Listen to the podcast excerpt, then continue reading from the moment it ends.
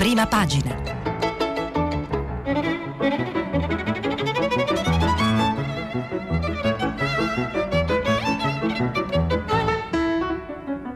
Questa settimana i giornali sono letti e commentati da Carlo Fusi, direttore del quotidiano Il Dubbio.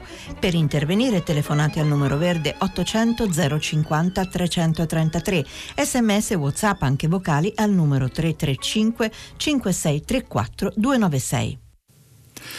Buongiorno a tutti, eccoci e buona domenica. Uh, la lettura dei giornali di oggi, eh, eh, ho voluto, voglio cominciare dalla Repubblica non tanto e non solo per il rilievo del quotidiano naturalmente, ma perché c'era molta attenzione, molta curiosità per eh, l'editoriale che domenicalmente scrive Eugenio Scalfari, è il primo eh, editoriale dopo il cambio di direzione, dopo l'arrivo di Maurizio Molinari e il licenziamento è la parola che usa Scalfari di Carlo Verdelli e quindi insomma c'era curiosità per sapere come l'avrebbe presa il fondatore di Repubblica che oggi scrive appunto il suo editoriale e il titolo è già indicativo il giornale che ho fondato è un fiore che non appassisce poi rileggeremo qualche passo. La prima pagina di Repubblica è dedicata a un'intervista che lo stesso direttore Maurizio Molinari insieme con Stefano Cappellini hanno fatto al Presidente del Consiglio Conte. Le scuole riaperte già a settembre, questo è il titolo dell'intervista. Impossibile liberi tutti dal 4 maggio, non siamo nelle condizioni di ripristinare il pieno movimento. Prezzi calmierati sulle mascherine, impegno contro la burocrazia per accelerare gli aiuti alle aziende. Eh, vedremo poi, adesso vi dico meglio, eh, eh la, l'intervista è su due pagine, molto ampia, ci sono tante cose, però in prima pagina, subito sotto eh, quello che si chiama il catenaccio che vi ho appena letto, Repubblica riporta eh, le divisioni che ci sono in seno al governo, nonostante le parole così eh, eh precise del Presidente del Consiglio, ministri divisi sull'obbligo di protezioni del volto e autocertificati. Questo è quello che scrive Repubblica. Poi, sempre dalla prima pagina, ancora la foto al centro è quella che eh, hanno molti quotidiani, cioè la visita all'altare della patria fatta dal Presidente della Repubblica Sergio Mattarella da solo con la mascherina, lui che scende le scale, un'immagine di grande forza che eh, ehm, racconta meglio di tutti quello che è il momento che stiamo vivendo e su questo con il solito acume scrive Filippo Ceccarelli il 25 aprile tra Bella Ciao e Svastiche Mattarella solo all'altare della patria. Altri due riferimenti dalla prima pagina di Repubblica, un'intervista a Dario Argento, vi confesso che ho paura e poi un reportage di Giampaolo Visetti eh, su Venezia che mh, mm, davvero stringe il cuore visto che si tratta di una città unica al mondo, un gioiello eh, diciamo impagabile della cultura, della capacità, della bellezza italiana. Il titolo è Triste, appunto come Triste Venezia, Venezia abbandonata a un passo dal crack. Questi sono le, eh, i riferimenti della prima pagina di eh, Repubblica. Vi dicevo dell'intervista del direttore di Cappellini a, a, Conte, dal 4 maggio più spostamenti, ma serve altro tempo per muoversi in libertà, dice il Presidente del Consiglio. Le imprese ripartiranno rispettando la sicurezza e riprenderanno le cerimonie religiose. A settembre si tornerà a scuola. E ancora, le imprese lamentano troppo burocrazia sui prestiti, è tutto sbloccato, garantisco, dice il Presidente del Consiglio. E ancora, un appoggio esterno di Berlusconi, apprezzo il sostegno, ma è bene che i ruoli restino distinti. Questa faccenda di Berlusconi è abbastanza significativa, la vedremo anche su altri giornali. Eh, queste sono le parole del Presidente del Consiglio, naturalmente in attesa delle comunicazioni ufficiali che Conte stesso farà probabilmente domani con il nuovo DPCM, con il nuovo decreto appunto di Palazzo Chigi che spiegherà nel dettaglio come funzionerà la riapertura, come funzionerà questa benedetta fase 2. Tuttavia vi dicevo del eh, fondo in prima pagina dell'editoriale di Eugenio Scalfari, il primo dopo il cambio di proprietà, e Scalfari insomma non si tira indietro nel, eh, nello spiegare, nel dare il suo punto di vista su quello che è successo. Il nostro giornale, scrive infatti eh, Scalfari, è eh, in una fase di notevole cambiamento, è cambiata in modo definitivo la società che l'ha comprato dai precedenti proprietari. Devo dire che è un'azienda molto vasta, sia nei luoghi sia nel tipo di attività che svolge in vari paesi, a cominciare dal nostro. Il primo intervento, dice Scalfari eh, eh, su Repubblica, è stato il licenziamento del direttore Carlo Verdelli che da oltre un anno dirigeva Repubblica e l'insediamento di Maurizio Molinari che era direttore della stampa. Adesso lo è di Repubblica subentrando a Verdelli. Personalmente dice Scalfari, io ho la qualifica di fondatore che figura in prima pagina sotto la testata del giornale. Ripetiamo, fondatore. Non significa niente, ma può invece essere importante. Il fondatore, lo dice la parola, conosce o dovrebbe conoscere meglio di ogni altro lo spirito del giornale, il suo programma, la sua natura giornalistica e quindi politica.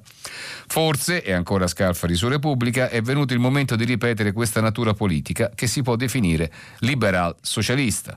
Repubblica è nata nel 1976, siamo nel 2020, ma il nostro spirito, la nostra anima giornalistica non può cambiare liberal socialista. I liberal socialisti hanno nell'anima i due valori di libertà e eguaglianza e questi debbono rispettare i giornalisti che dirigono il giornale con questa collocazione. Se la proprietà non riconosce più questi valori vuol dire che il giornale non c'è più, è un altro oggetto che ha cambiato totalmente il soggetto. A me però, e questo è eh, diciamo, il punto nodale di Scalfari in questo oh, fondo oggi su Repubblica, a me però allo stato dei fatti risulta che non sono cambiati. Il direttore uscente Carlo Verdelli, nei confronti del quale ho già detto che ho la massima stima professionale, questi valori, quelli appunto liberal socialisti, li ha realizzati per tutto il periodo della sua direzione. Il nuovo direttore, Maurizio Molinari, appare esattamente nello stesso modo. Se così sarà, se così farà Molinari, il fondatore ne sarà pienamente soddisfatto e lo dirà. In parte già lo dico, dopo aver analizzato la questione con Molinari, vedremo il seguito. Dopodiché eh, Scalfari insomma, fa un'analisi della situazione e anche del modo con il quale si sta muovendo il governo il Presidente del Consiglio sia in Italia che in Europa e la conclusione di questo editoriale è eh, eh, però un ritorno alle vicende interne del giornale. Faccio molti auguri a Carlo Verdelli per le nuove e positive avventure giornalistiche che certamente avrà e analoghi auguri faccio a Maurizio Morinari. Repubblica è un fiore all'occhiello, sempre fresco dopo 44 anni. Prima dei 100 non può passire. E queste sono le valutazioni di eh, eh Scalfari a proposito del cambio di proprietà. No, del cambio, del cambio, di direzione, insomma, sì, anche di proprietà, eh, eh, del cambio di direzione dovuto poi al nuovo assetto proprietario di Repubblica. Sempre dal giornale di Molinari, a pagina 4, voglio segnalare qualche riferimento appunto a proposito di questa riapertura, del, di ciò che accadrà già da lunedì eh, eh in alc- alcune eh, regioni, come per esempio il Veneto eh, eh, la ripresa delle attività anche produttive è già stata annunciata e poi naturalmente soprattutto il 4 di maggio che è la data che segna eh, diciamo sostanzialmente la fine del lockdown rigido e eh, insomma diciamo anche se come abbiamo letto con cautela, moderazione a piccoli passi il ritorno ad una eh, condizione se non di normalità insomma comunque al ripristino di alcuni meccanismi sociali che erano stati eh, diciamo, sospesi prima fra tutti i contatti tra le persone. Allora, dicevamo, riapertura, governo diviso su mascherine e certificati, quindi ritorna eh, eh quello che st- la stessa Repubblica aveva messo in prima pagina, qui parliamo a pagina 4, articoli di Tommaso Ciriaco e Alessandra Ziniti, i noti del decreto che definirà le nuove regole del 4 maggio. Oggi sul tavolo del governo le ultime indicazioni del Comitato Tecnico Scientifico, ma prima di arrivare a un testo definitivo, scrive Repubblica, atteso entro metà settimana, occorrerà superare alcuni scogli su cui tecnici e politici sono divisi. Gli esperti hanno le idee chiare, reclamano rigore per la riapertura. Molti ministri, non solo quello della salute, Speranza, idem, chiedono di mantenere l'autocertificazione per gli spostamenti mentre il Viminale, cioè il Ministero degli Interni, è pronto ad eliminarla puntando sulla responsabilità dei cittadini. Anche sulle mascherine ci sono divisioni, c'è chi vorrebbe renderle obbligatorie per uscire da casa e altri vorrebbero limitarsi alla raccomandazione, anche perché è difficile garantire le mascherine a 60 milioni di cittadini. L'ultima parola spetterà a Palazzo Chigi, appunto qualche indicazione la dà lo stesso Conte nell'intervista che abbiamo appena letto al direttore Molinari. E poi vi dicevo la corrispondenza, pagina 21 eh, di Giampaolo Visetti su uh, Venezia, l'ultima ora di Venezia, prima sommersa e poi abbandonata, ricordiamo le immagini dell'acqua alta tremende. Già perso un miliardo, ora è rischio crack. La chiusura, la fuga dei turisti e il ritorno della povertà, così la Serenissima muore. È l'analisi di Visetti, davvero triste e ce ne sono riportate alcune voci della città, ovviamente non può mancare quella di Arrigo Cipriani, l'88enne patron dell'Aris Bar, che è una vera istituzione a Venezia. Ebbene, sostiene per la prima volta ho chiuso la porta senza sapere quando la riaprirò, una crisi sociale mai vista, queste sono le indicazioni di Cipriani. Poi al volo vi dicevo dell'intervista a, a Dario Argento di Arianna Frinos, la mia vera paura è per la follia dell'animo umano è quello che dice Argento e in effetti è una paura fondata perché l'animo umano è insondabile. Lasciamo uh, Repubblica, andiamo al Corriere della Sera, titolo di apertura, riaperture, ecco il piano. Appello di Conte agli italiani verso la normalità, ma ci aspettano ancora sacrifici. Le misure dal 4 maggio, passeggiate anche distanti da casa, corse, accesso ai parchi. Chi vive al mare può fare bagno. Ecco, questa è la novità che ieri il sito di Palazzo Chigi ha reso noto. E poi, eh, sempre dalla prima pagina del Corriere della Sera, una intervista di Maria Teresa Meli, di cui magari leggeremo qualche passo dopo, al eh, ministro Dario Franceschini, che non solo è ministro della cultura, ma come tutti sapete è capo delegazione del PD al governo e quindi una voce estremamente autorevole. Ora uniti e ce la faremo è il titolo dell'intervista e poi il sondaggio di Pagnoncelli che segnala il calo della Lega e eh, che mm, tocca quota 25,4%, siamo lontanissimi da quasi 10 punti, forse in meno a quello che eh, era il periodo d'oro subito alle europee subito dopo. E poi eh, eh l'altra novità è che ci sono solo 4 punti di distacco dal PD che continua a rosicchiare vantaggio alla Lega e soprattutto c'è un balzo dei 5 Stelle che arrivano al 18,6% che è un dato davvero significativo se pensiamo che i 5 Stelle erano dati eh, sostanzialmente in rotta e, e, anche i sondaggi segnalavano una caduta di consenso addirittura sotto le due cifre, invece le cose adesso loro si riavvicinano, non solo stanno a due cifre ma si riavvicinano al 20. Allora, eh, ehm, vi dicevo dalla prima pagina del Corriere della Sera, due editoriali, il primo è quello di eh, ehm, Dario Di Vico, che dice quei soldi in ritardo e, e la sostanza è che eh, i finanziamenti promessi dal governo non stanno arrivando agli imprenditori e quindi questo crea una situazione di fortissimo allarme per il rischio di eh, non poter riaprire eh, eh, le attività e infatti scrive Dario Di Vico in virtù di questa situazione per quel tipo di imprenditori, quelli della manifattura e dei servizi, chiudere i sbattenti è stato già doloroso e il riavvio appare sempre più problematico.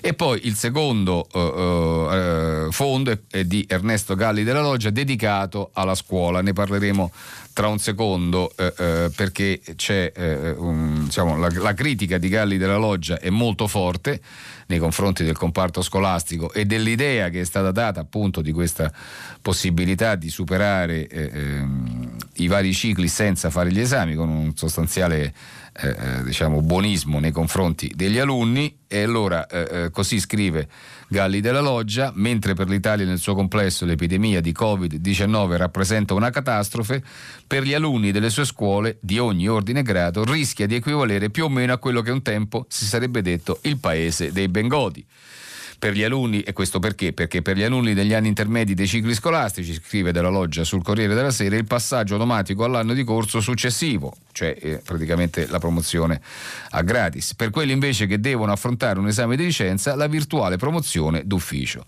Naturalmente sono sicurissimo che a leggere queste righe il ministro o qualche altro burocrate del suo staff si precipiteranno a dire che non è vero, eppure, scrive della loggia, io credo che si tratti, sappiamo tutti che invece sarà così, che nella sostanza le cose saranno saranno queste. Io credo, scrive Della Loggia, che si tratti di un grave sbaglio e di una scelta profondamente diseguale. Ma come? Sul paese si è abbattuta una vera e propria tragedia, i morti si contano a migliaia, a milioni, le persone che hanno perso il lavoro o sono economicamente con l'acqua alla gola, la nostra economia rischia di rimanere in ginocchio, le finanze pubbliche neanche a parlarne e che messaggio viene dato ai giovani italiani? Facciamo come se tu nulla fosse e liberi tutti. Questo è, secondo Galli della Loggia quello che sta succedendo, che è un, un, gravissimo errore a suo avviso. Ebbene, ma c'era un'alternativa? Scrive sì, c'era e quale? Secondo me sì. Innanzitutto prendere atto della realtà, che è sempre un'ottima cosa, e decidere quindi di annullare l'anno scolastico in corso, recuperare l'anno perduto aggaccia- agganciandolo a quello successivo, ad esempio iniziando il nuovo anno scolastico il 25 agosto, poi fino al 15 ottobre, cioè in 50 giorni recuperare il trimestre perduto e poi anche magari accorciando le vacanze di Natale e Pasqua, inutile, evitando inutili perdite di tempo che come dice Dario Loggia come le famose ormai occupazioni. È una proposta certo criticabile, è la conclusione della intemerata, chiamiamola così, di Galli Loggia sulla scuola. È una proposta certo criticabile, non discuto, e altre se ne possono immaginare, ma il punto è chiaro. Nel momento in cui il Paese attraversa la crisi più grave della sua storia repubblicana, sarebbe stato giusto, a me pare, che i giovani non fossero avvolti da una improbabile bambagia protettiva, che non gli fosse servita la solita pappa dolce della benevolenza per decreto, pappa e bambagia che peraltro non hanno impedito che nelle settimane scorse un terzo degli alunni italiani non abbiano potuto fruire delle meraviglie della teledidattica, bensì che anche a loro, cioè a questi ragazzi, fossero chiamati a, che anche loro fossero chiamati a guardare in faccia la realtà e a fare i sacrifici necessari, rinunciare alla normalità, alle solite vacanze, studiare di più perché nulla è più istruttivo dei sacrifici. Questo è quello che scrive Galli della Loggia sul Corriere della Sera. Sempre dal Corriere vi dicevo appunto l'intervista di Maria Teresa Meli a Dario Franceschini. Come nel dopoguerra serve un paese unito, dice il ministro della cultura nonché capodelegazione del, gov- del PD al governo, il tutti contro tutti ci porta alla disgregazione sociale si apre naturalmente la seconda fase, abbiamo detto quella del 4, che parte dal 4 maggio, questa seconda fase, dice Franceschini alla Meli, sarà ancora più difficile perché emergeranno i problemi in tutta la loro forza, la tenuta economica del paese e quella sociale. Citavo la ricostruzione, come appunto abbiamo visto nel titolo, perché proprio in Italia questo è il bivio. O si innesca, e dice Franceschini, un meccanismo virtuoso e quindi emerge lo stesso clima della ricostruzione post bellica, Oppure il paese si divide e parte il pericolosissimo meccanismo del tutti contro tutti, regioni contro lo Stato, opposizione contro maggioranza, Confindustria contro sindacati, sud contro nord e il paese rischia di disgregarsi e perdersi. Quindi la lezione della prima ricostruzione è fondamentale. Per noi Certo, questa fase, dice ancora e conclude l'intervista Franceschini, questa fase non è paragonabile alla guerra, però è un punto di rottura, recuperare il senso di un'unica comunità nazionale che vive unità, una missione collettiva è la sola strada che dovremo seguire. Questo è quello che eh, eh, racconta e spiega Dario Franceschini nell'intervista al Corriere della Sera a Maria Teresa Meli. Vi parlavo appunto dei sondaggi, che, eh, lo scenario sulla realtà del paese che fa eh, Nandio Pagnoncelli eh, per il Corriere della Sera. Bene, questi sondaggi che riporta eh, eh, Pagnoncelli dicono che la Lega scende, continua a scendere nel consenso e si ferma al 25,4%, il PD a 4 punti, appunto i 5 Stelle sono al 18,6 e quindi insomma il panorama politico italiano sta cambiando, cambia anche, abbiamo visto i cambi di direzione, cambia anche quello giornalistico, c'è una notizia, il ritorno in edicola dell'Avanti eh, eh, per il primo numero nelle edicole solo di Milano dopo una lunghissima assenza eh, eh, lo farà in una giornata naturalmente per la sinistra molto simbolica che è quella del primo maggio, a dirigerlo sarà Claudio Martelli, 77 anni, giornalista e docente universitario, nonché braccio destro di Craxi. Eh, eh, quando era quando nelle PSI e poi alla presidenza del Consiglio e eh, ehm, diciamo questo è l'annuncio del ritorno di una testata storica come l'Avanti nelle edicole. Veniamo alla stampa che pure ha cambiato direttore. Bene, il direttore, anche lui, come è stato per eh, eh, Molinari che ha intervistato Conte, il nuovo direttore Massimo Giannini intervista il ministro eh, dell'economia, altra figura chiave di questa fase. Il titolo Gualtieri, nessun rischio Italia, ce la faremo, dice il ministro dell'economia alla stampa, al direttore della stampa. Colloquio con il ministro dell'economia, la trattativa con Bruxelles è stato un successo, la maggioranza ne esce più coesa la svolta di Di Maio e poi ancora la svolta di Di Maio sul MES, ma queste non sono le parole di Gualtieri, questo è il riferimento all'intervista che sempre la stampa ieri ha fatto a Di Maio dove lui diceva dobbiamo essere pragmatici nel titolo almeno eh, dobbiamo essere pragmatici sul MES questo ha provocato una smentita dal suo portavoce e perché aveva allarmato il mondo 5 Stelle che come sapete sul MES è fortemente contrario. Ebbene, scrive la stampa, la svolta di Di Maio sul MES agita i grillini, il ministro Amendola, l'Europa ha lanciato un punto comune per sconfiggere la crisi. Però vi dicevo appunto dell'intervista che eh, eh, il, ministro, che il ministro dell'economia ha concesso a Massimo Giannini, al neo direttore della stampa, siamo di fronte a uno shock economico molto pesante, dice eh, Gualtieri, ma è uno shock temporaneo. Non intaccherà i nostri fondamentali che sono solidi, come dimostrano i dati del deficit al momento dello scoppio della crisi.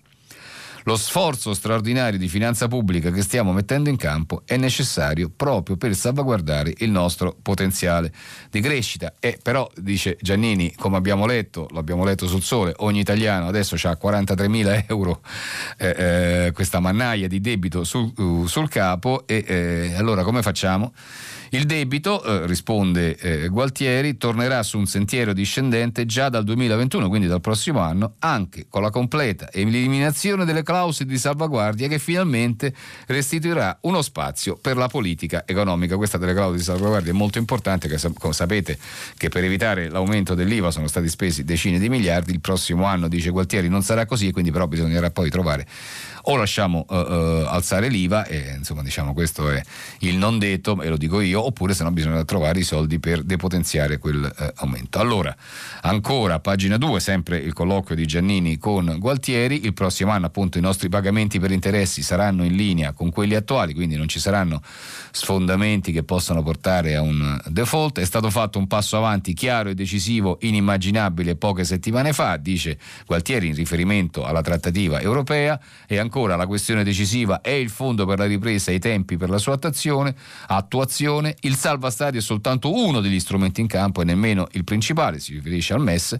E ancora il ministro dice il decreto completerà e rafforzerà le misure del Cura Italia con un forte sguardo alla ripartenza. E infine lo spread non è un incubo perché pure questo eh, eh, rileva Giannini nell'intervista, visto che lo spread si è avvicinato quasi a 300 punti, lo spread non è un incubo, risponde Gualtieri, l'aumento era inevitabile ma è stato comunque contenuto. Queste sono le valutazioni del ministro dell'economia eh, riportate nel colloquio con il direttore della stampa Massimo Giannini. Poi vi dicevo appunto delle polemiche nate sempre da un'intervista alla stampa riguardo, fatta al ministro degli esteri riguardo al MES, la svolta di Di Maio sul MES agita i grillini è a pagina 5 l'articolo di Federico Capurzo, meglio puntare tutto sul fondo per la ricostruzione. Graziati i sette deputati che hanno votato l'ordine del giorno della Meloni l'altro ieri alla Camera, Crimi evita di punirli per tenere insieme i pezzi e tuttavia nello Stato Maggiore 5 Stelle spiega Capurzo, resta concreto il timore di una spaccatura al Senato nel momento in cui si dovrà votare sul sì o no al MES. Prima di lasciarla alla stampa, eh, una cosa che è completamente diversa, ma se ci avete tempo leggetela davvero perché si tratta di una sorta di ricostruzione di biografia di un personaggio che ha fatto epoca e che per la mia generazione è stato diciamo, uno dei punti eh, di riferimento nell'immaginario collettivo. Sto parlando dell'articolo di Antonio Monda, pagina 23, che ripercorre la vita e le opere e le vittorie, le sconfitte e i successi di Muhammad Ali, alias Cassius Clay, l'uomo che sapeva essere grande ancora prima di diventare un mito, un'intera pagina, è molto bella. Il fatto che appunto eh, eh, Mohamed Ali, nonostante tutte le cose che ha passato, eh, eh, è riuscito a rimanere un grande e diciamo, diciamo, un mito dei tempi moderni. Allora, lasciamo eh, la stampa, veniamo al sole 24 ore. Fisco, accertamenti e cartelle sospesi fino al 30 settembre, questa è una buona notizia le, per le partite IVA, sterilizzate le pagelle fiscali ai fini dei controlli, scrive il Sole 24 Ore, nuovi premi per chi ha voti alti. In aprile bonus di 800 euro agli autonomi senza nuove domande. A maggio assegno selettivo. Questo è l'annuncio che dà il Sole 24 Ore a proposito dei lavoratori autonomi e in generale de, eh, delle attività del fisco, ripeto, una sospensione fino di accertamenti e cartelli fino al 30 settembre e poi come ogni domenica sul Sole 24 Ore un'analisi delle, eh, del perimetro del quadro europeo, stavolta ancora più significativa alla luce della riunione giovedì scorso del Consiglio, Sta- del Consiglio europeo. Ebbene, eh, l'analisi è di Sergio Fabrini, il negoziato europeo tagli fuori la retorica e vediamo che cosa scrive. Ettore contro, Golia, contro Achille, Davide contro Golia. Non funziona così l'Unione Europea, dice Fabrini. A Bruxelles non ci sono guerre da combattere come in un campo di battaglia.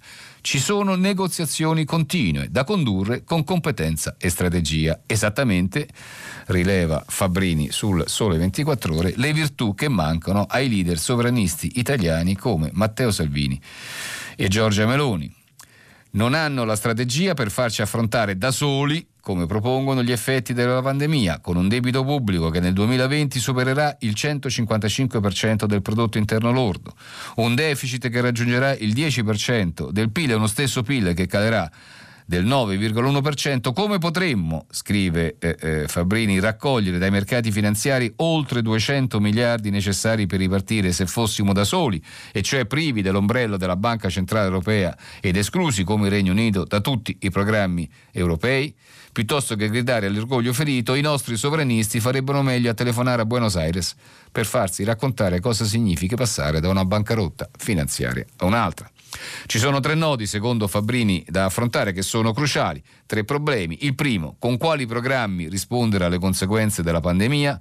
La divisione delle settimane scorse è stata ridefinita nei negoziati che appunto si sono svolti eh, al Consiglio europeo di giovedì scorso. La posizione dei paesi del nord, rileva Fabrini, e cioè quella di basarsi esclusivamente sugli esistenti strumenti intergovernativi come il MES, è stata ridimensionata, non solo per la debolezza dei loro argomenti, ma per l'insufficienza evidente di quegli stessi strumenti. Il punto è come verranno alimentati le nuove iniziative a partire dal Fondo per la ricostruzione. Se il fondo viene collegato al bilancio pluriennale, pluriennale dell'Unione Europea, come si ottengono delle risorse per raddoppiare quest'ultimo portandolo dall'attuale 1 al 2% del PIL complessivo della UE? Questo è un problema, il primo problema che rimane irrisolto. Il secondo, sempre nell'analisi di Fabrini sul Sole 24 ore, se non si ricorre a trasferimenti nazionali, come si finanzia questo fondo? per alcuni attraverso l'emissione di obbligazioni europee o eurobond. Non si tratta di una novità, però insomma diciamo ancora non c'è una parola definitiva su questo fronte. E poi il terzo problema, una volta acquisite, come verranno distribuite le risorse del fondo, che è un problema altrettanto cruciale, forse anche più grande dei primi due. Non si tratta di trasferire sovranità a Bruxelles, eh, eh, si tratta di stabilire qual è eh, eh diciamo, l'allocazione di questi fondi e il controllo perché appunto siano distribuiti secondo criteri di sviluppo che favoriscano la crescita eh, eh, le, in, diciamo, una volta sgombrato il campo dalle preoccupazioni infondate, che erano quelle di cui parlava all'inizio Fabrini, rimane invece il problema di come appunto assegnare questi fondi. Si tratta di un problema che è allo stesso tempo economico e politico insieme. Con le sovvenzioni, grants e non con i prestiti, loans, è possibile ricostruire un piano di livello finanziario paritario tra gli Stati membri oltre che rafforzare l'autonomia delle istituzioni sovranazionali e dei governi nazionali. Insomma, eh, la conclusione di Fabrini, il negoziato europeo è molto più complesso di una guerra retorica. La pandemia ha messo in ginocchio molti paesi, ma ha anche dimostrato che ci si può alzare insieme, insieme attraverso il rafforzamento delle istituzioni sovranazionali, le uniche che possono promuovere un interesse europeo. Lasciamo perdere la conclusione di Fabrini sul sole, l'orgoglio italiano, mobilitiamo piuttosto l'intelligenza italiana, preparandoci ad usare le risorse del fondo per renderci più moderne e coesi. Quindi insomma nessuna battaglia ideologica, piuttosto lavoriamo su come si può eh, eh contribuire a schiodare l'Italia dall'ultimo o penultimo eh, posto in classifica per quel che riguarda la crescita e lo sviluppo usando gli strumenti che l'Europa mette a disposizione. Ultimo riferimento del Corriere della Sera, pagina 13 nei commenti, un articolo di Paolo Armaroli, la voce di Conte e la moral suasion di Mattarella, eh, Armaroli che è un costituzionalista, costituzionalista mette a confronto le tante parole che dice Conte per dovere d'ufficio e anche per la sua modalità eh, eh, politica espressiva, invece i silenzi del capo dello Stato che deve fare svolgere un altro ruolo. E a proposito di capo dello Stato, lasciando il sole 24 ore venendo al messaggero, anche il quotidiano romano ha in prima pagina la foto di Mattarella che scende da solo con la mascherina eh, eh, le scale dell'altare della patria dopo aver reso omaggio al milite ignoto nel giorno della Liberazione, ebbene avanza la fase 2, noto trasporti, questo è il titolo principale del messaggero, decreto forse lunedì sia alle visite di amici e familiari e ai bagni per chi vive al mare. Riapriranno i parchi. Costi alti per il distanziamento su bus e metro, ristoranti, arene e turismo, via libera solo il 18 maggio. Poi eh, eh, questo è diciamo, il quadro che disegna il messaggero, all'interno del quale si sviluppano considerazioni molto preoccupate, molto, eh, insomma anche un tantino inquietanti, di Luca Ricolfi che dice che la situazione è ancora problematica e per nulla risolta, eh, eh, il titolo del suo articolo di fondo, le condizioni che servono per ripartire in sicurezza e i dati che ignoriamo. Che cosa eh, dice? Ricolfi, eh, in particolare dice che non è stata chiarita eh, eh, diciamo, la, l'esatta dimensione, ancora non è stata chiarita l'esatta dimensione della pandemia. E molti dei dati che, eh, eh, che circolano non, non, non sono veritieri, possiamo solamente dire quel che sappiamo e quel che non sappiamo e soprattutto quello che non sappiamo qui, eh, eh, e qui Ricolfi sul messaggero entra nel merito. Ignoranza 1, non sappiamo quanti sono i contagiati né quanti fra i contagiati sono tuttora contagiosi siamo costretti a ricorrere a stime ultra incerte che viaggiano arditamente fra i 2 e i 12 milioni di persone. Ignoranza 2. Non conosciamo neppure la diffusione territoriale relativa a, a, al contagio. Il dato meno inquinato di cui disponiamo è quello dei decessi per Covid-19 in ogni regione, che però non vengono resi noti e invece per sapere di più basterebbe scrivere i colfi sul messaggero che le autorità, anziché trincerarsi dietro il paravento della privacy, si degnassero di comunicare il numero dei morti comune per comune, perché questo ci darebbe un quadro più preciso secondo Ricolfi. E poi ancora Ignoranza 3. Non sappiamo a che velocità viaggia effettivamente l'epidemia, nonostante vi siano esperti che presumono di conoscere il cosiddetto numero riproduttivo, tra virgolette, ossia il numero di contagiati per persona, addirittura regione per regione.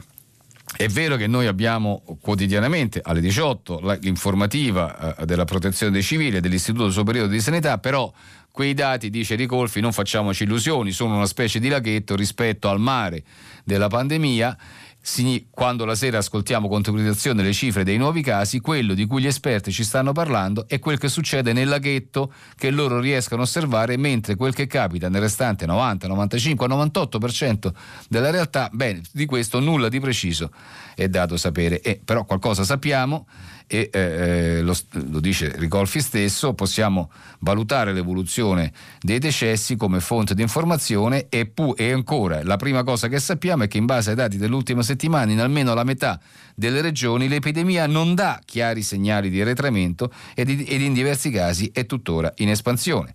La seconda è che nel percorso di avvicinamento alla meta di contagi zero siamo ancora molto indietro.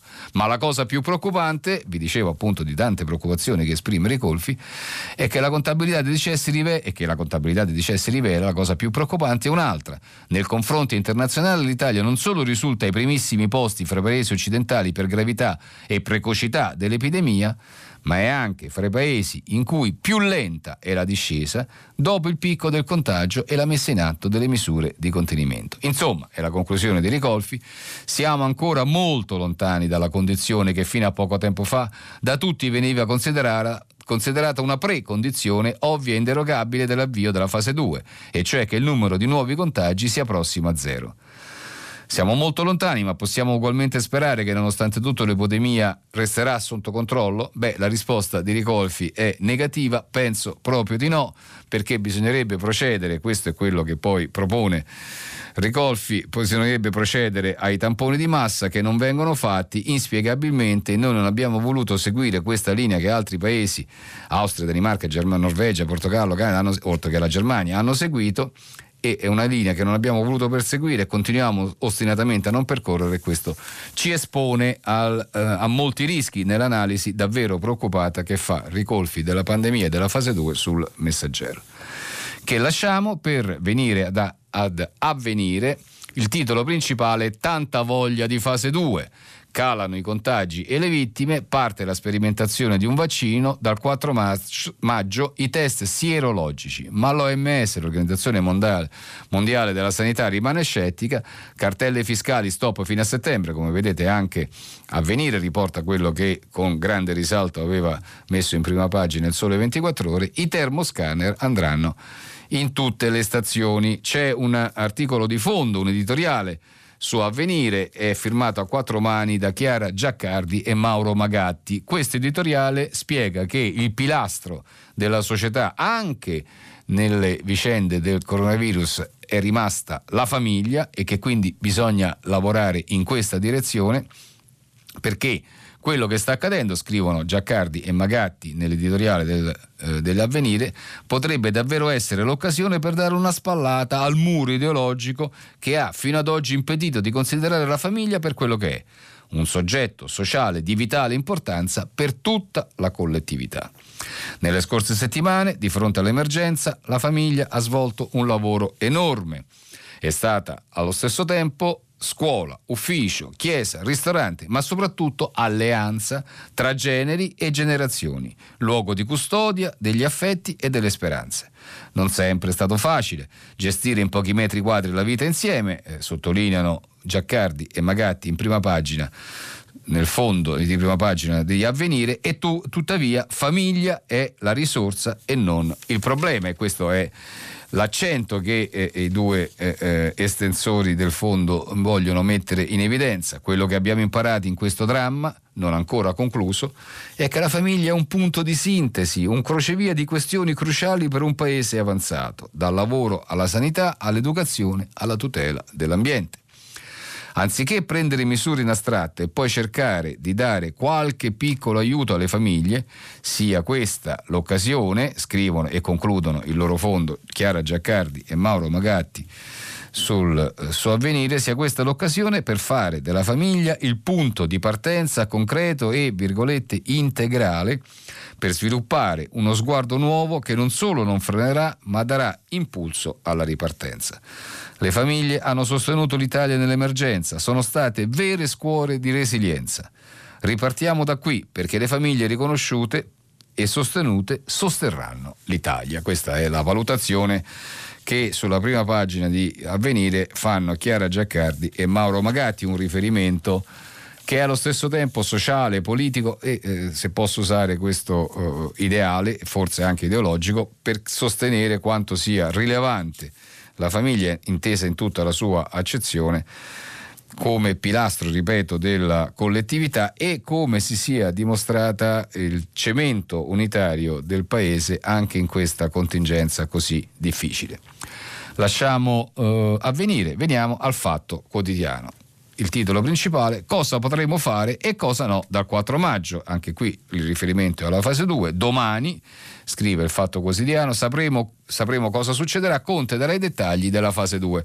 Eh, eh, il Fatto dice domani, come abbiamo visto, altri, giorni, par- altri giornali parlano di metà settimana. Insomma, in, in ogni caso, nelle prossime ore dovremmo sapere cosa succederà nel dettaglio da, da, già da lunedì eh, prossimo, da domani e poi da, soprattutto da lunedì 27, poi, eh, lunedì 4 eh, maggio. Poi, eh, sempre dalla, eh, eh, dal Fatto Quotidiano, un'intervista a Leonardo, Edoardo Bennato, il mio rock ribelle da Allende a Fidele e da Faber a Diego, e poi un articolo di Rodano che si riferisce a quello che è successo in, nella carta stampata, i cambiamenti di direzione, Stampubblica è il, diciamo, il termine coniato dal Fatto Quotidiano per dire l'unità tra stampa e Repubblica, Zinga teme il governissimo. La nuova linea del giornale fondato da Scalfari, scrive il Fatto Quotidiano, e ora diretto da Molinari, è quella di unità nazionale per Draghi con la Lega di Zaia il PD resta senza più un quotidiano di riferimento, De Benedetti punta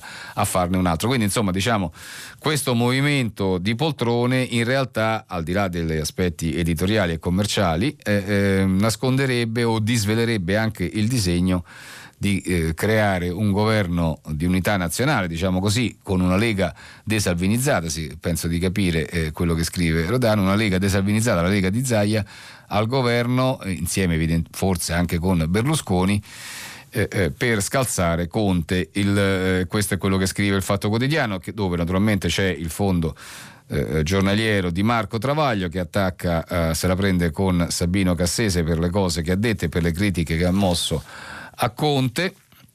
Eh, insomma, diciamo, lo fa con il sarcasmo, l'ironia che contraddistingue Travaglio in queste circostanze. Eh, e insomma, diciamo, la, la, soluzione per riparare alle critiche sempre eh, molto forti che eh, Cassese eh, ha rivolto a Conte al suo modo di governare trovi un posticino all'invito che Travaglio fa al Presidente del Consiglio, trovi un posticino a lui o a un suo allievo in una delle sue numerose task force o magari nella prossima, basta poco per farlo contento, appena si accomoda in poltrona si ammansisce subito, non disturba, non sporca, dove lo metti sta. Questo è quello che scrive Travaglio a proposito di Sabino Cassese. Mentre il giornale fa di nuovo riferimento alla partita politica di cui in qualche maniera abbiamo letto cenni anche eh, adesso sul fatto, il titolo Berlusconi si smarca, centrodestra in agitazione, il Cavaliere prende le distanze da Salvini, festeggia la liberazione e non vota la sfiducia a Gualtieri. E poi spiagge, cene e passeggiate, torna un po' di libertà, però Giovanni Cagnolici avverte non chiamate gli aiuti, sono soltanto tasse. Eh, il, giornale, l'unico che ho visto in prima pagina, riporta eh, la presunta notizia della morte di Kim Jong-un, che appunto la Corea vuole negare, ma Kim, Kim, sarebbe già morto, lo scrive Luigi Guelpa, è una cosa che sta circolando sui social, non ci sono notizie ufficiali, salvo quella appunto che eh, eh, eh, il dittatore coreano sarebbe stato messo sotto osservazione medica e vedremo quali saranno gli sviluppi. Spazio in prima pagina anche a una foto di Guccini che cantando Bella Ciao ha invitato eh, eh, ai partigiani a portare via la destra, questo ha sollevato molto scandalo e quindi eh, il giornale lo riporta, molto scandalo naturalmente negli ambienti di centrodestra. Poi vi dicevo però della questione Berlusconi, la svolta di Berlusconi così si smarca da Salvini, lo scrive ad Alberto Signore, celebre il 25 aprile, la promessa non sfiducia Gualtieri e guarda l'autunno ma senza Conte, il leader azzurro, secondo quello che scrive il giornale, non esclude un governo di larghe intese ma con dentro pure la Lega. Poi libero, un passo avanti e due indietro, Milano resta ingessata, questo è il titolo del libro, aziende e città abbandonate a loro stesse, per la ripartenza il governo dà indicazioni vaghe e non si assume responsabilità caos diffuso, il capoluogo lombardo fermo al palo. Eh, eh, mm, l'editoriale di Renato Farini il 25 aprile in piazza sì e in chiesa no, però quello che voglio segnalare è anche un articolo di Fausto Carioti che ribalta la narrazione, per, dire, per usare un termine in voga, eh, eh, a proposito dei sondaggi fatta da Pagnoncelli sul Corriere della Sera, perché dice il centrodestra non ha perso un voto, anzi, sondaggi invariati con il virus, Salvini sfotte Conte, viva la liberazione, secondo i sondaggi di... Eh, ehm, di, di vari istituti di ricerche facendo una media tra questi eh, sondaggi scrive Carioti eh, eh, porta la data, quest'ultima super media che è stata fatta, porta la data del 23, 23 aprile e vede la Lega primo partito con il 28,1, il 25 secondo eh, Pagnoncelli, segue nel PD con il 21, i Grillini con 15,8, al 18 secondo Pagnoncelli, Fratelli d'Italia al 13, Forza Italia al 6,6, Italia Viva col 3,4. Insomma, comunque le forze di centrodestra unite, eh, eh Salvini, Meloni e eh, Berlusconi, si attestano al 49,3%. Questo è quello che riporta Carioti. E poi il mattino. Eh, campagna la mini riapertura da domani via libera al jogging e alla bici ma solo vicino a casa nelle fasce orarie 6.30, 8.30 e 19.20 un'ora in più alle pizzerie per l'asporto ok ai cantieri edili boom delle app per le consegne online eh, eh, note preoccupate sul mattino per quello che riguarda la, eh, l'economia, prestiti, CIG e bonus, tante promesse ma ancora pochi aiuti, rileva Nando Sant'Anastaso, mentre il tempo eh, con Franco Beghis si riferisce alla festa del 25 aprile in termini polemici, liberazione sì da questi qua, 25 aprile dalle Crusi, gente in piazza e pure cortei per ricordare la resistenza, il governo ha chiuso un occhio su tutte le altre manifestazioni, il sindaco di Milano Beppe Sala ha celebrato la sua messa laica davanti ai fedeli distanziati, però oggi ai parroci italiani sarà impedito aprire le chiese, un sopruso che la dice lunga, questa è eh, l'analisi di Bechis, direttore del Tempo. E poi manifesto anticorpi, c'è una grande eh, foto in prima pagina con le, balcon- con le case, le finestre aperte col tricolore, la liberazione ai tempi del lockdown viene festeggiata soprattutto su web, ma dai balconi di tutta Italia esplode. Bella Ciao. Dalla prima pagina del, del manifesto però voglio eh, sottolineare una notizia, il fatto che Rossana Rossanda ieri sia stata ricoverata, è stata ricoverata ieri mattina, scrive il manifesto, in un ospedale romano per una crisi cardiaca, secondo i medici che la seguono in questo momento le sue condizioni sono stabili e la situazione della sua salute non è critica. Ieri volevamo darle un, 20, un buon 25 aprile, stavolta la liberazione le ha e ci ha dato una brutta sorpresa, ora gli auguri di una pronta guarigione sono perfino più forti. Forza Rossana, e beh, un grido al quale mi unisco volentieri anch'io. Segnalo sempre dal manifesto un'intervista allo storico Luciano Canfora, la destra anti-UE fa il gioco del neofascista Trump e poi la verità, Zingaretti rivuole 15 milioni da indagati, falliti e truffatori, è una uh, campagna che la verità sta portando avanti da giorni ed è uno scandalo, scrive il direttore Maurizio Belpietro, che nessuno intende raccontare. E infine, prima di concludere, un'intervista sempre eh, sulla verità al sociologo Franco Ferrarotti, decano dei sociologi italiani, un'industria umana e il risveglio del Sud sono queste le condizioni per poter ripartire l'intervista è di Maurizio Caverzan. Con questo ho chiuso la lettura dei giornali, ci sentiamo tra qualche minuto per il filo diretto con voi ascoltatori.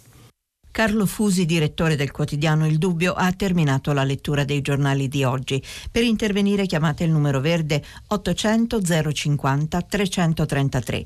Sms o WhatsApp anche vocali al numero 335 5634 296. Si apre adesso il filo diretto di prima pagina. Per intervenire e porre domande a Carlo Fusi, direttore del quotidiano Il Dubbio, chiamate il numero verde 800 050 333. Sms e WhatsApp anche vocali al numero 335 5634 296. La trasmissione si può ascoltare, riascoltare e scaricare in podcast sul sito di Radio 3 e sull'applicazione RaiPlay Radio. Benissimo, allora 4 minuti e 30 secondi dopo le 8 riprendiamo la trasmissione e eh, è una ripresa davvero che posso fare alla grande perché il riferimento che abbiamo sentito a Redo Scuola di Radio 3 mi consente di eh, ripartire eh, leggendo due sms a proposito dell'articolo di Galli della Loggia sul Corriere che riguarda proprio la scuola, due messaggi, il primo eh, eh di Angelo Bianco eh, eh, di Gesualdo Avellino che dice l'editoriale di Galli della Loggia è per me un vero sollievo non ho avuto finora il coraggio di esporre idee simili in questa trasmissione perché l'aria che tira è tutta nell'altro senso, eh, ora tutti promossi, non va bene per niente, mentre la signora Marfisa eh, di parere opposto eh, e ci scrive non condivido le considerazioni di Galli della Loggia, i ragazzi sono diventati più responsabili dopo questa paura, ho un nipote che aveva deciso di lasciare la scuola, adesso con la vicinanza costante dei genitori più disponibili in casa si è rimesso a studiare, quindi insomma cioè, questo oh, elemento, quello della scuola, poi come vedete mobilita anche tante altre cose, compresa la questione familiare che pure abbiamo letto eh, eh su Avvenire. E ancora prima della telefonata eh, eh voglio segnalare dall'ultima ora di televideo il Papa che prega per chi soffre la tristezza e sappiamo quanti sono in Italia. Preghiamo oggi, lo ha detto nella messa del mattino celebrata a Casa Santa Marta, preghiamo oggi in questa messa per tutte le persone che soffrono la tristezza perché sono soli o perché non sanno quale futuro gli aspetta, perché non possono portare avanti la famiglia, perché non hanno soldi, perché non hanno lavoro. E questo è il pensiero che il Papa rivolge e naturalmente non ci si può che eh, eh come dire, accompagnare a questa esortazione per fermare quelli che hanno troppa tristezza. Bene, cominciamo con le telefonate. Pronto? Pronto? Sì, signora. Buongiorno, buongiorno dottore. Buongiorno. Eh, il mio nome è Cristiana, la chiamo da Venezia sì. e chiamo per dare testimonianza della situazione della città. Che tristezza, signora. Che ho, che ho sentito questa mattina appunto la, sua, la lettura della, dei commenti anche del, di Arrigo Cipriani. Sì, sì, sì. E, ehm, io volevo dire questo, che è da anni che noi lamentiamo una situazione di abbandono anni, anche perché gli affitti sia per gli esercizi, negozi, bar, eccetera, ehm, che per le case, per le abitazioni sono aumentate tantissimo e nessuna autorità ha cercato di calmierare gli affitti, per cui molti veneziani sono andati via portandosi via anche le attività che avevano qui in città.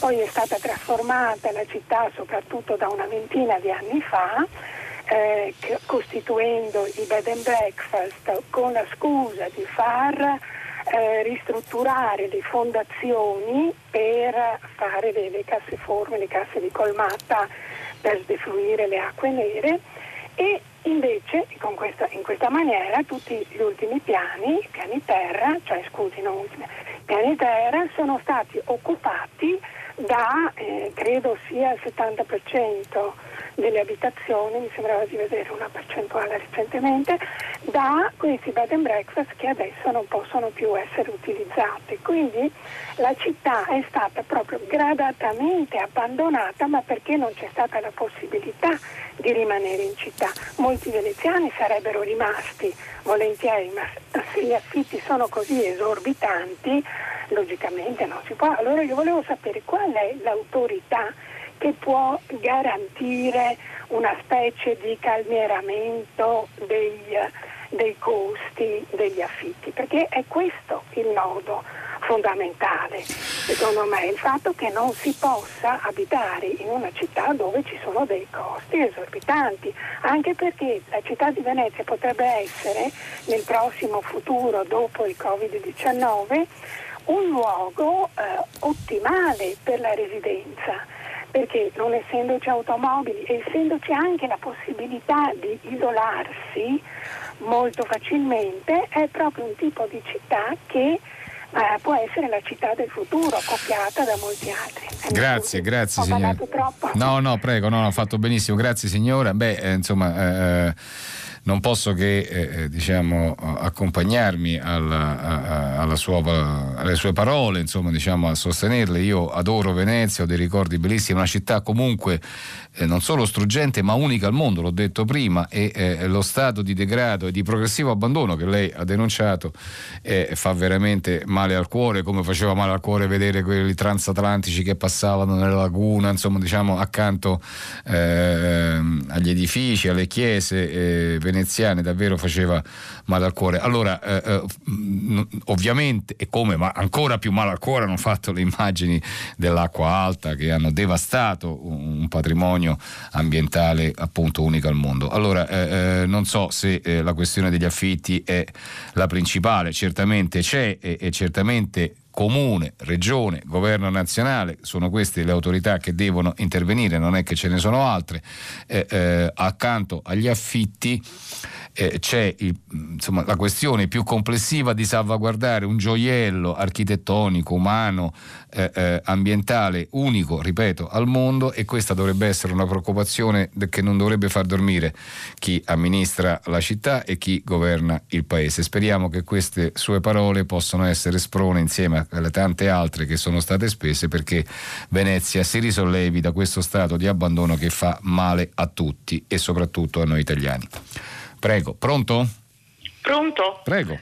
Pre- eh, sono Elvira da Vicenza. Signora, bene. Volevo intervenire circa la mh, mm, proposta eh, che ho sentito, anzi l'ipotesi veramente, che ho sentito che è circolata per qualche giorno, eh, di um, in questa fase, in, in, questa seconda fase, questa fase iniziale di ripresa di lavoro, uh-huh. um, consigliare, se non obbligare, adesso non so i termini, um, gli ultra sessantenni di per un periodo rimanere a casa cosa. Ho sentito delle voci molto, ho sentito quasi tutte voci contrarie a questa ipotesi, mm. addirittura ho sentito il, il, il professor Cacciari addirittura in maniera molto feroce opporsi. Ecco, io sono di parere assolutamente contrario. Eh, io penso che gli ultra sessantenni, io sono una 72enne sana, attiva, con grande voglia di riprendere la mia vita però ehm, mi rendo conto di appartenere ad una generazione che dalla vita, almeno da un punto di vista sociale ovviamente, ha avuto tutto il lavoro subito appena laureata, ehm, un welfare che mi ha permesso di vivere tranquilla eh, con, una, con, una, insomma, con, una, sanità che mi ha aiutato, che mi ha permesso di... Insomma, godo di una pensione eh, che è una pensione media, io sono stata un'insegnante uh-huh. e eh, una pensione che comunque sono, mi sento una garantita in un momento così. Quindi non capisco eh, come persone che stanno a casa comunque, che non devono andare a lavorare, non possano fare un piccolo sacrificio, e che sono garantiti, ripeto, non possano fare un sacrificio, è ovvio, tutti vorremmo uscire, ma un sacrificio per i nostri figli, per permettere a loro di lavorare, per permettere che questa vita possa riprendere. I nostri nipoti, i figli. E, e, soprattutto visto che si batte molto sul tasto dei eh, trasporti Allora, eh, noi andiamo a intasare eh, gli ambulatori medici, il supermercato, and- per andare in palestra la mattina con i nostri borsoni, eh, prendiamo le, le, metropolitane, i tram, ma facciamoci andare chi deve andare a lavorare. Almeno sperimentiamolo. Per Grazie. un mese ancora. Grazie signora Elvira, sì, eh, eh, la questione dei sessantenni a casa, come ha detto lei, è una questione che peraltro appunto è solo è stata una proposta, peraltro vagheggiata eh, eh in una delle task force che, sosten- che coadiano il governo in questa fase 2, poi però rigettata. Uh, um, sì, è una questione che comunque ha fatto discutere e scrivere molto. Ma insomma, eh, signora, intanto tanti auguri a lei e ai suoi 72 anni che possa continuare a viverli come li sta facendo, come sta facendo adesso. Però eh, eh a 60 anni non è che si sta a casa, c'è tanta gente che ancora lavora perché la pensione arriva più tardi, che quindi fa parte di quell'esercito che la mattina deve andare a lavorare. C'è un problema, diciamo, eh, ehm, di organizzazione della propria vita. Eh, che non è eh, possibile eh, dismettere. Per, prendiamo atto che i sessantenni in Italia sono quasi 18-19 milioni, quindi insomma diciamo non proprio esattamente una parte eh, trascurabile della popolazione, molti dei quali appunto svolgono attività e, e, e, quindi hanno anche dei diritti. E a proposito di diritti bisogna stare attenti a che non venga violato quello fondamentale dell'articolo 3 della Costituzione, pure questo è stato scritto nei giorni scorsi che prevede l'uguaglianza dei cittadini di, eh, eh, di fronte alla legge, di fronte allo Stato, quindi insomma operare una discriminazione così forte può portare delle eh, difficoltà e delle problematicità anche in quella direzione. Vediamo comunque quello che, sta, quello che saranno le indicazioni del governo. Per adesso questa insomma, diciamo, ipotesi, appunto, proposta ipotesi eh, non eh, è presa in considerazione. Laddove lo fosse, e peraltro ricordo anche qui che per i 65 anni, non per i 60 anni, eh, a casa fino a Natale si era espressa anche la Presidente della Commissione europea, quindi non stiamo parlando di autorità di poco conto e di problemi di eh, scarso rilievo. Beh, insomma, diciamo, aspettiamo quello che saranno le indicazioni del capo del governo italiano tra qualche giorno su questa fase 2. Mi pare che questa ipotesi non viene presa in considerazione, se lo dovesse eh, essere, eh, eh, allora insomma, naturalmente discuteremo per come eh, eh, si svilupperà. Ripeto, bisogna stare attenti a salvaguardare la salute ma anche i diritti. Grazie. Pronto? Pronto? Prego. Pronto. Sono Roberto da Pescara. Sì, signor Roberto. Sono, sono professore al liceo musicale di, di Pescara. Ah, appunto. bene. Nel 2003 in Molise, io sono molisano, cadde una scuola a San Giuliano del Sannio per un piccolo terremoto, piccolissimo. Non, non, morì nemmeno un asino, non cadde una stalla, cadde una scuola, 27 morti più la maestra, 27 angeli si disse. E I genitori mandavano ai figli, mandano tuttora ai figli in strutture dove nemmeno le macchine rimetterebbero. Da allora non è cambiato nulla o pochissimo se, eh, non, eh, si chiuse, se, si sono chiuse le scuole in questo momento è perché la scuola è in un momento assolutamente critico, non c'è posto per nulla, non ci sono mense. Io ancora faccio il pentagramma col gesso alla lavagna e quando si va al bagno si sente un acre odore di urina, eh, 500 persone dove ce ne dovrebbero stare 150. La situazione è gravissima e non c'è nessuna volontà politica di risolvere questa cosa.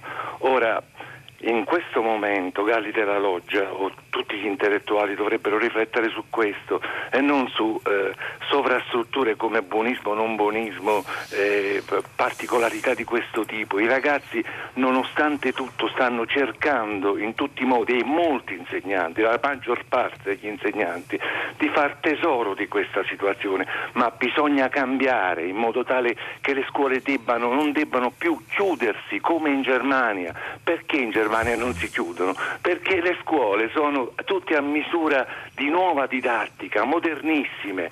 Se non puntiamo su questo, la nostra, la nostra realtà, la nostra vita, la nostra Italia cade assolutamente nel baratro. Grazie. Quindi, gra- Galli della Loggia, non è il 15 agosto, eh, ieri facevo lezione nonostante il 25 aprile, internet funzionava e non funzionava, da lontano molti ragazzi non possono, è veramente una realtà assurda, puntiamo sulla scuola, non tutto deve tornare come prima, bisogna fare in modo che le cose realmente cambino, iniziare una nuova resistenza dove si pone al centro le cose importanti, non promosso e bocciato, non è grazie, questo che interessa grazie, al ragazzo. Grazie signor Roberto, sì, ho, eh, ho, capito e raccolgo il suo ardore, diciamo così, nel eh, sottolineare le carenze e le manchevolezze delle scuole. L'idea che eh, eh, debbano rimanere chiuse non è una buona idea, debbono riaprire, lo debbono fare in sicurezza, speriamo che questa occasione così nefasta del coronavirus possa essere l'occasione per ripensare non solo il modello scolastico ma anche eh, la modalità eh, eh, le, strutture le, dove, eh, che ospitano i nostri ragazzi.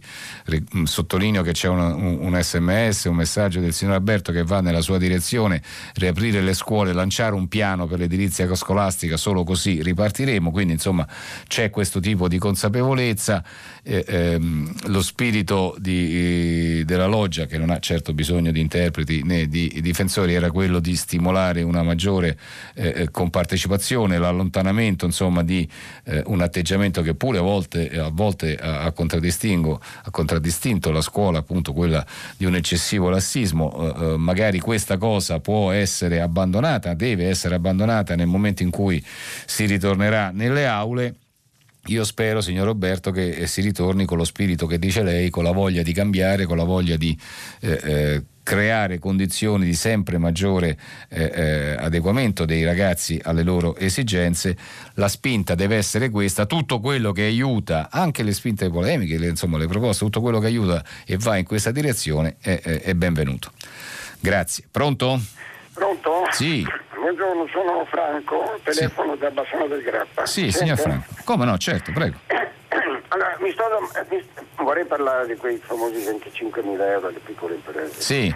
Mi sto domandando se, se è lecito avere qualche perplessità circa la pelosa disponibilità che stanno dimostrando le banche nel concedere prestiti alle imprese a partire dai famosi 25 mila euro, allargando a dismisura i tempi delle istruttorie e comprovanti il diritto al credito.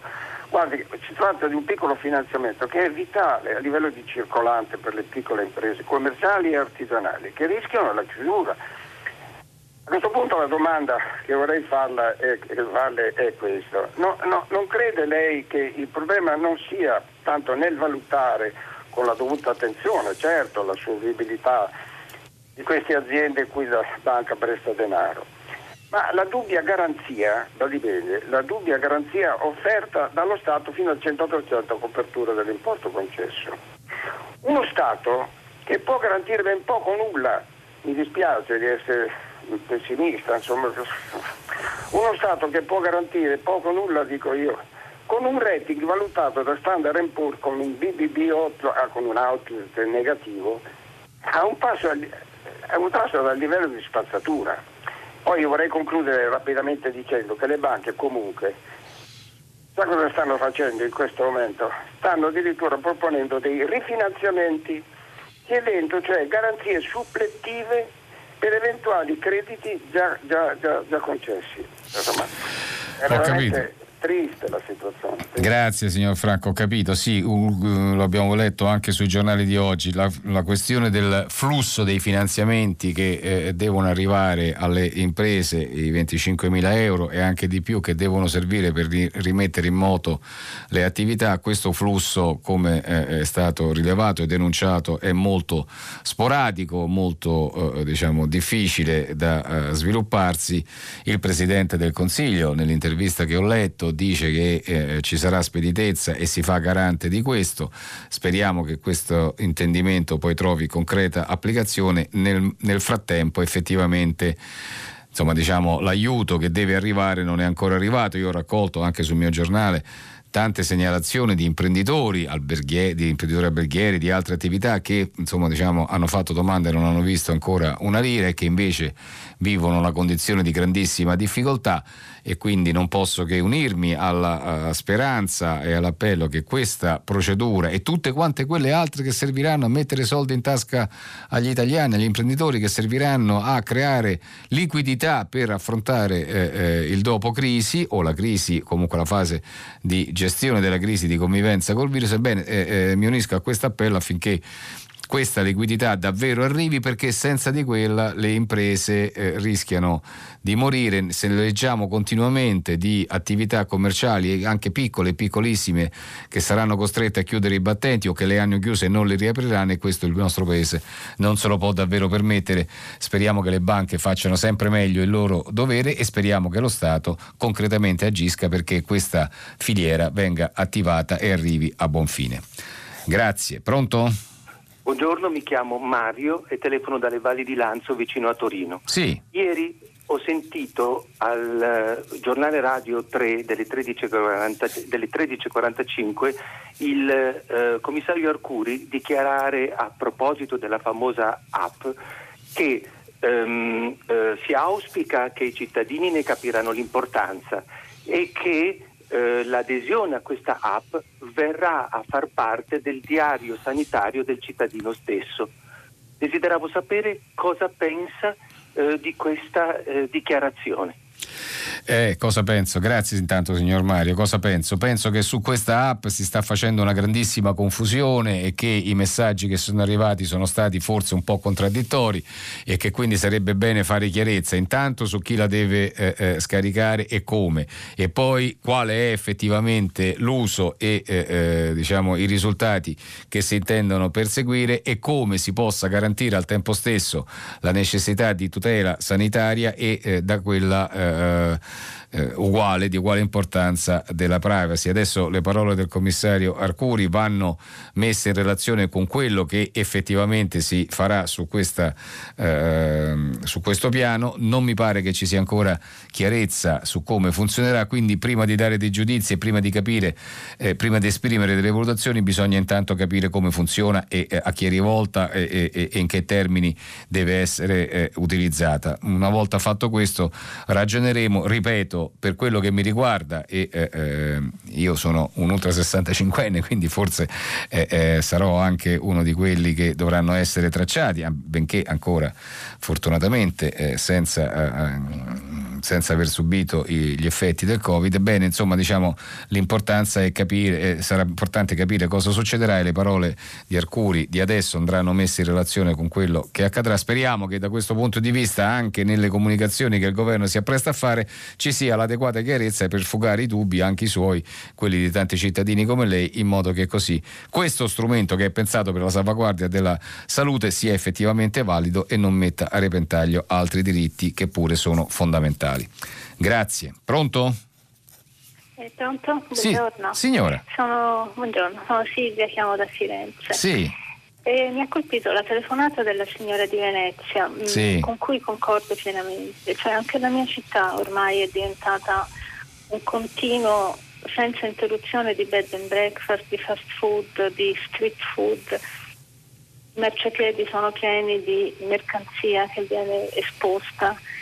E la città è completamente snaturata secondo me da un numero esorbitante di turismo di massa. Ieri leggevo sulla pagina fiorentina di un quotidiano che il sovrintendente Heike Schmidt ha pensato che questo futuro che, insomma, che in futuro ci dobbiamo pensare a un turismo più selezionato e meno di massa. Io penso che questa terribile lezione che stiamo vivendo ora serva a qualcosa per ridimensionare un po' le nostre città, il modo di vivere, anche non solo da parte dei turisti o degli extracomunitari, ma anche da noi cittadini che forse anche noi abbiamo esagerato nel trasformare tutti gli appartamenti in bed and breakfast invece di affittarli normalmente come si diceva prima. Quindi forse qualcosa di buono possiamo imparare. Ecco, grazie. grazie, grazie signora Silvia, grazie di telefonare da Firenze, altra città gioiello del patrimonio artistico, museale e eh, sociale italiano. Appunto, anche qui ritorna quella che è eh, la signora eh, Cristiana da Venezia aveva eh, definito in termini eh, eh, diciamo concreti di affitto, ma ritorna diciamo, più generalmente eh, il modo, l'uso che è stato fatto, l'uso e l'abuso che è stato fatto delle nostre città, non solo in nei riguardi degli alloggiamenti per, turismi, per i turisti, per un turismo che è eh, diciamo, vorace, che non conosce limiti e che deve sempre essere amplificato, rispetto a quello che invece deve essere la giusta tutela del patrimonio artistico e della vivibilità, della, eh, diciamo, dell'equilibrio che deve esistere eh, nelle nostre città. Eh, ehm, penso che la questione dei bed and breakfast sia effettivamente eh, sfuggita di mano e che quindi speriamo che venga ridimensionata e portata al giusto livello come deve essere. In generale le città italiane e, e che sono uniche nel mondo, anche qui ripeto sono cose banali però insomma noi lo dobbiamo sapere e lo dobbiamo ripetere che questo è la salvaguardia del nostro territorio, del nostro patrimonio artistico museale è eh, decisiva per noi, per i nostri figli, per eh, eh il futuro di questo paese. Speriamo che ci sia maggiore attenzione. E speriamo che ci sia anche la possibilità di interventi sia sotto il profilo degli affitti sia sotto il profilo della gestione delle risorse abitative. Beh, insomma, diciamo, l'importante è che sia chiaro che quello che è stato fatto e eh, che ha portato a Venezia ad una condizione eh, diciamo, drammatica e a Firenze ma anche in altre città eh, a situazioni di, di eh, abusi. Speriamo che questo, possa, eh, eh, questo fenomeno possa essere ricondotto entro gli argini giusti. Il governo da questo punto di vista deve farsi carico di queste questioni, non solo per quello che riguarda le riaperture degli esercizi commerciali, che naturalmente tutti auspichiamo il presto, più presto possibile, ma ripeto proprio per la salvaguardia della vivibilità delle nostre città. È un piano enorme che coinvolge tantissime amministrazioni, tantissime responsabilità, sarà complicato metterle eh, a tutte a registro, tutte sulla stessa linea, però è uno sforzo che dobbiamo fare, altrimenti se no mandiamo in malora un patrimonio che non ha eguali e i nostri figli ci malediranno per questo. Pronto? Eh, pronto, buongiorno, mi chiamo Ivo e telefono da Roma. Benissimo, signor Ivo. Eh, sono un vecchio insegnante in pensione, ho fatto ah. tanti anni commissario d'esame a tutti i livelli, medie, medie superiori e anche all'ISEF di Roma. Quindi Io è persona così, informata sui fatti, insomma, come eh, si molto, dice. Molto, molto, molto diciamo stagionata. Ecco, e posso dire questo, che considero non solo io, ma siamo molti che a pensarla così, che un esame è l'ultimo atto educativo di un ciclo scolastico, quindi lo si deve fare nella massima eh, incisività possibile.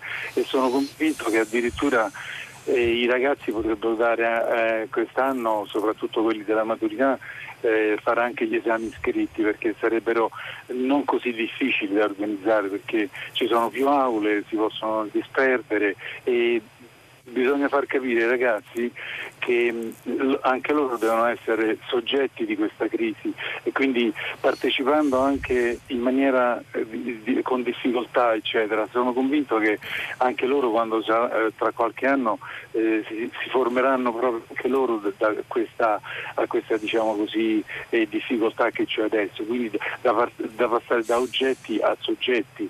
E sono convinto che eh, gli esami eh, li, devono, li devono fare nel miglior modo possibile possibile. Ai miei ragazzi dicevo sempre perché siamo stati tutti giovani, no? a fare sempre gli esami facili, così eccetera. Invece poi e soprattutto i più bravi si, si pentivano di questa, di, eh, di questa riduzione diciamo così, di efficacia. Infatti dicevo sempre eh, se voi vi allenate tutte, tutta la settimana, poi la domenica fate una partita amichevole, eh, i primi a non essere soddisfatti sarete voi. Quindi io sono per gli esami anche scritti e fatti nel miglior modo possibile.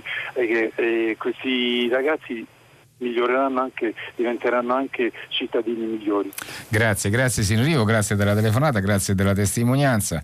Naturalmente accogliamo il suo appello, gli esami devono essere una cosa seria perché sono appunto l'ultimo atto di un percorso formativo, la verifica di quello che è stato uh, uh, immagazzinato in, in, negli anni precedenti e eh, sappiamo qual è la condizione in cui viviamo, quindi insomma bisogna poi mettere insieme le necessità lei, di cui lei ha fatto cenno con la concretezza della situazione che viviamo e da questo punto di vista, sem- ritornando ai messaggi che eh, sto ricevendo, vorrei segnalare quello della signora Lisa che dice prevedere la bocciatura in un anno scolastico così anomalo sarebbe stato davvero ingiusto nei confronti di insegnanti e studenti che si sono comunque impegnati con le nuove tecnologie.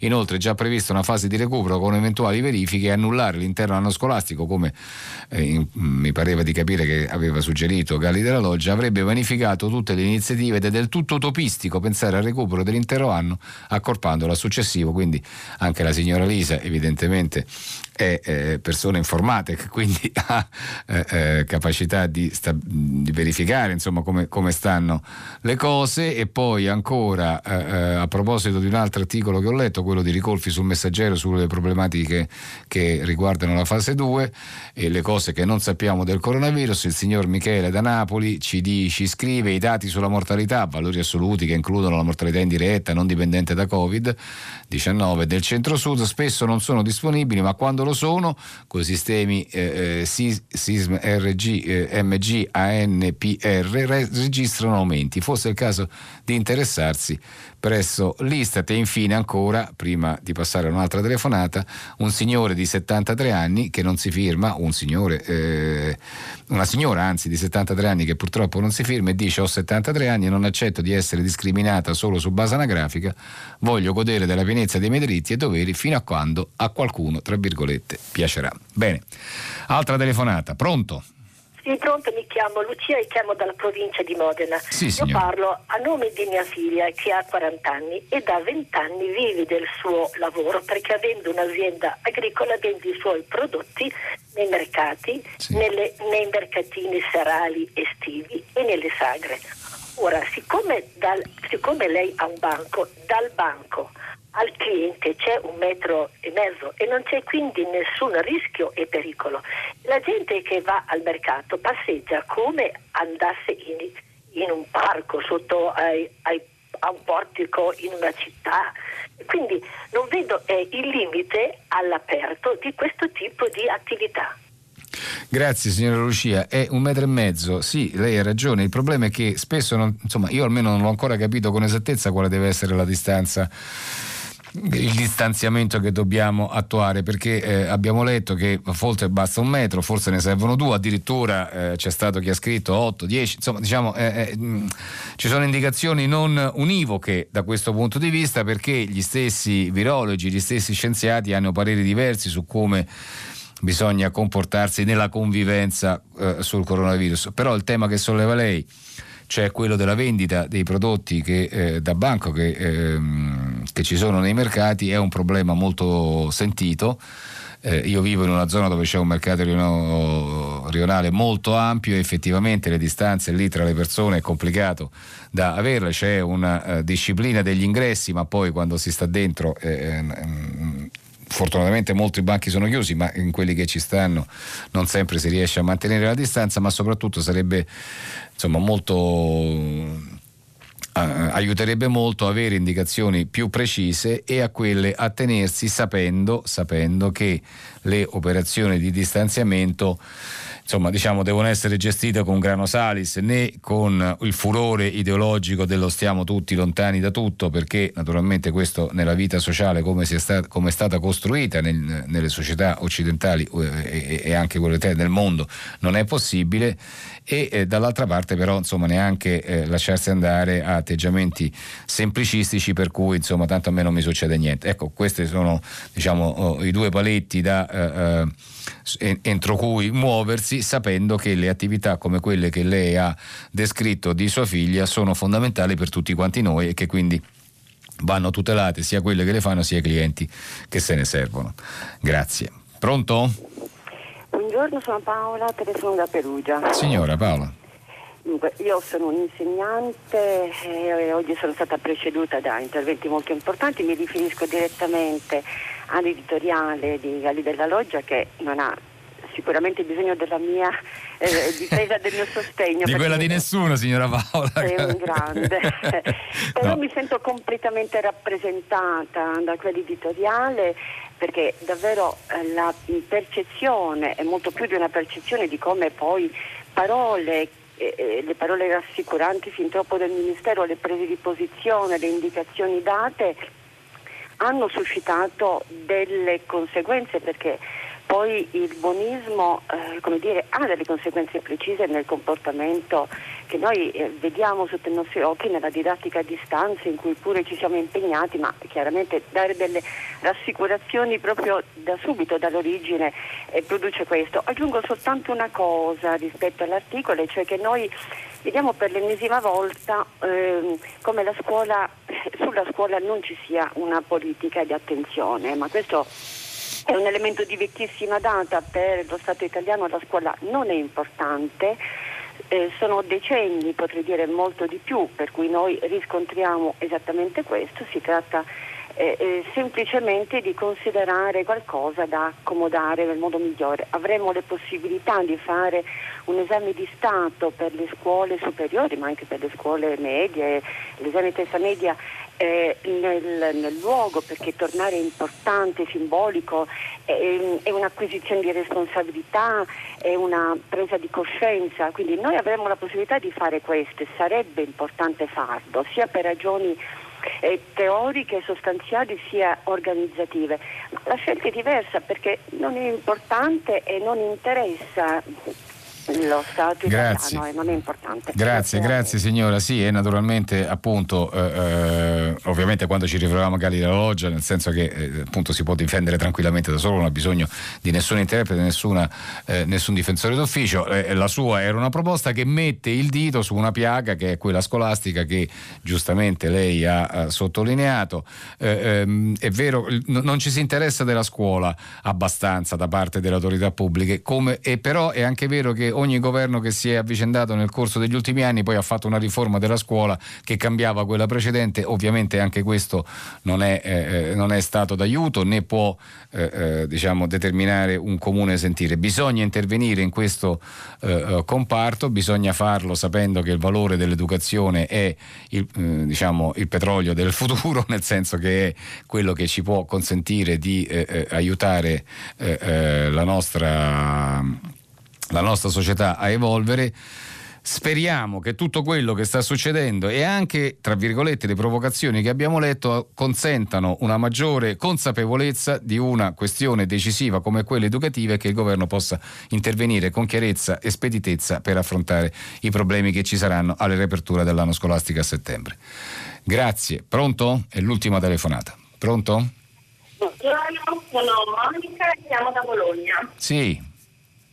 Eh, allora, io ho 65 anni, eh, sono medico libero professionista e eh, sono contraria al fatto che eh, oltre a 60 anni o oltre a 65 anni non possono uscire ancora per tre mesi. Eh, io ritengo che eh, la mia salute dipenda da da lei, diciamo, non, non intendo avere diciamo, delle disposizioni paternalistiche e se io rispetto il distanziamento sociale eh, come tutti gli altri cittadini, eh, ritengo che di poter uscire come tutti gli altri, anche perché per due ragioni.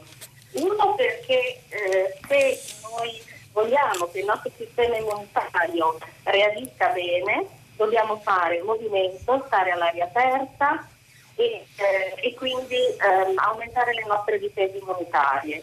Secondo, perché i miei anziani che io visito con tutti i carismi e sono in condizioni di urgenza, non urgenza Covid naturalmente, ma io mi occupo di anziani che hanno disturbi comportamentali eh, da eh.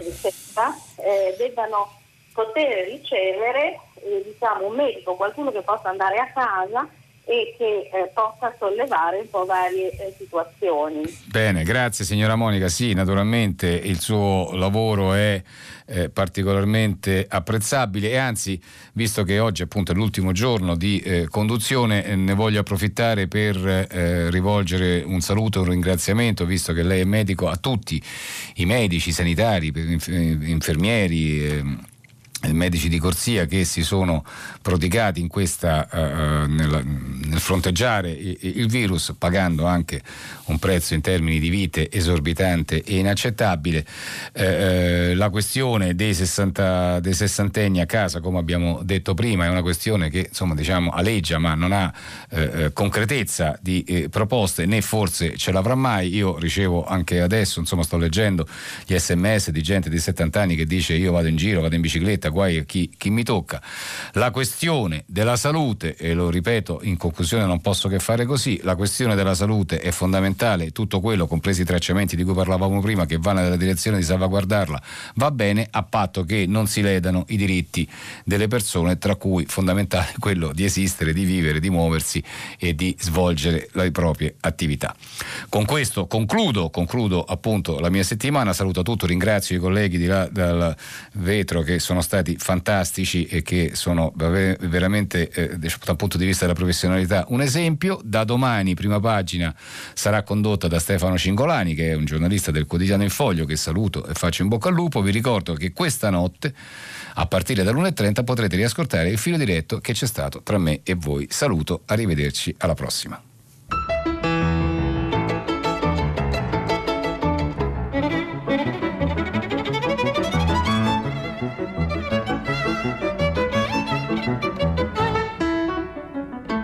Termina qui il filo diretto tra gli ascoltatori e Carlo Fusi, direttore del quotidiano Il Dubbio. Da domani, lunedì 27 aprile, la trasmissione sarà condotta da Stefano Cingolani, giornalista del quotidiano Il Foglio. Prima pagina è un programma a cura di Cristiana Castellotti, in redazione Maria Chiara Beranec, Natascia Cerqueti, Manuel De Lucia, Cettina Flaccavento.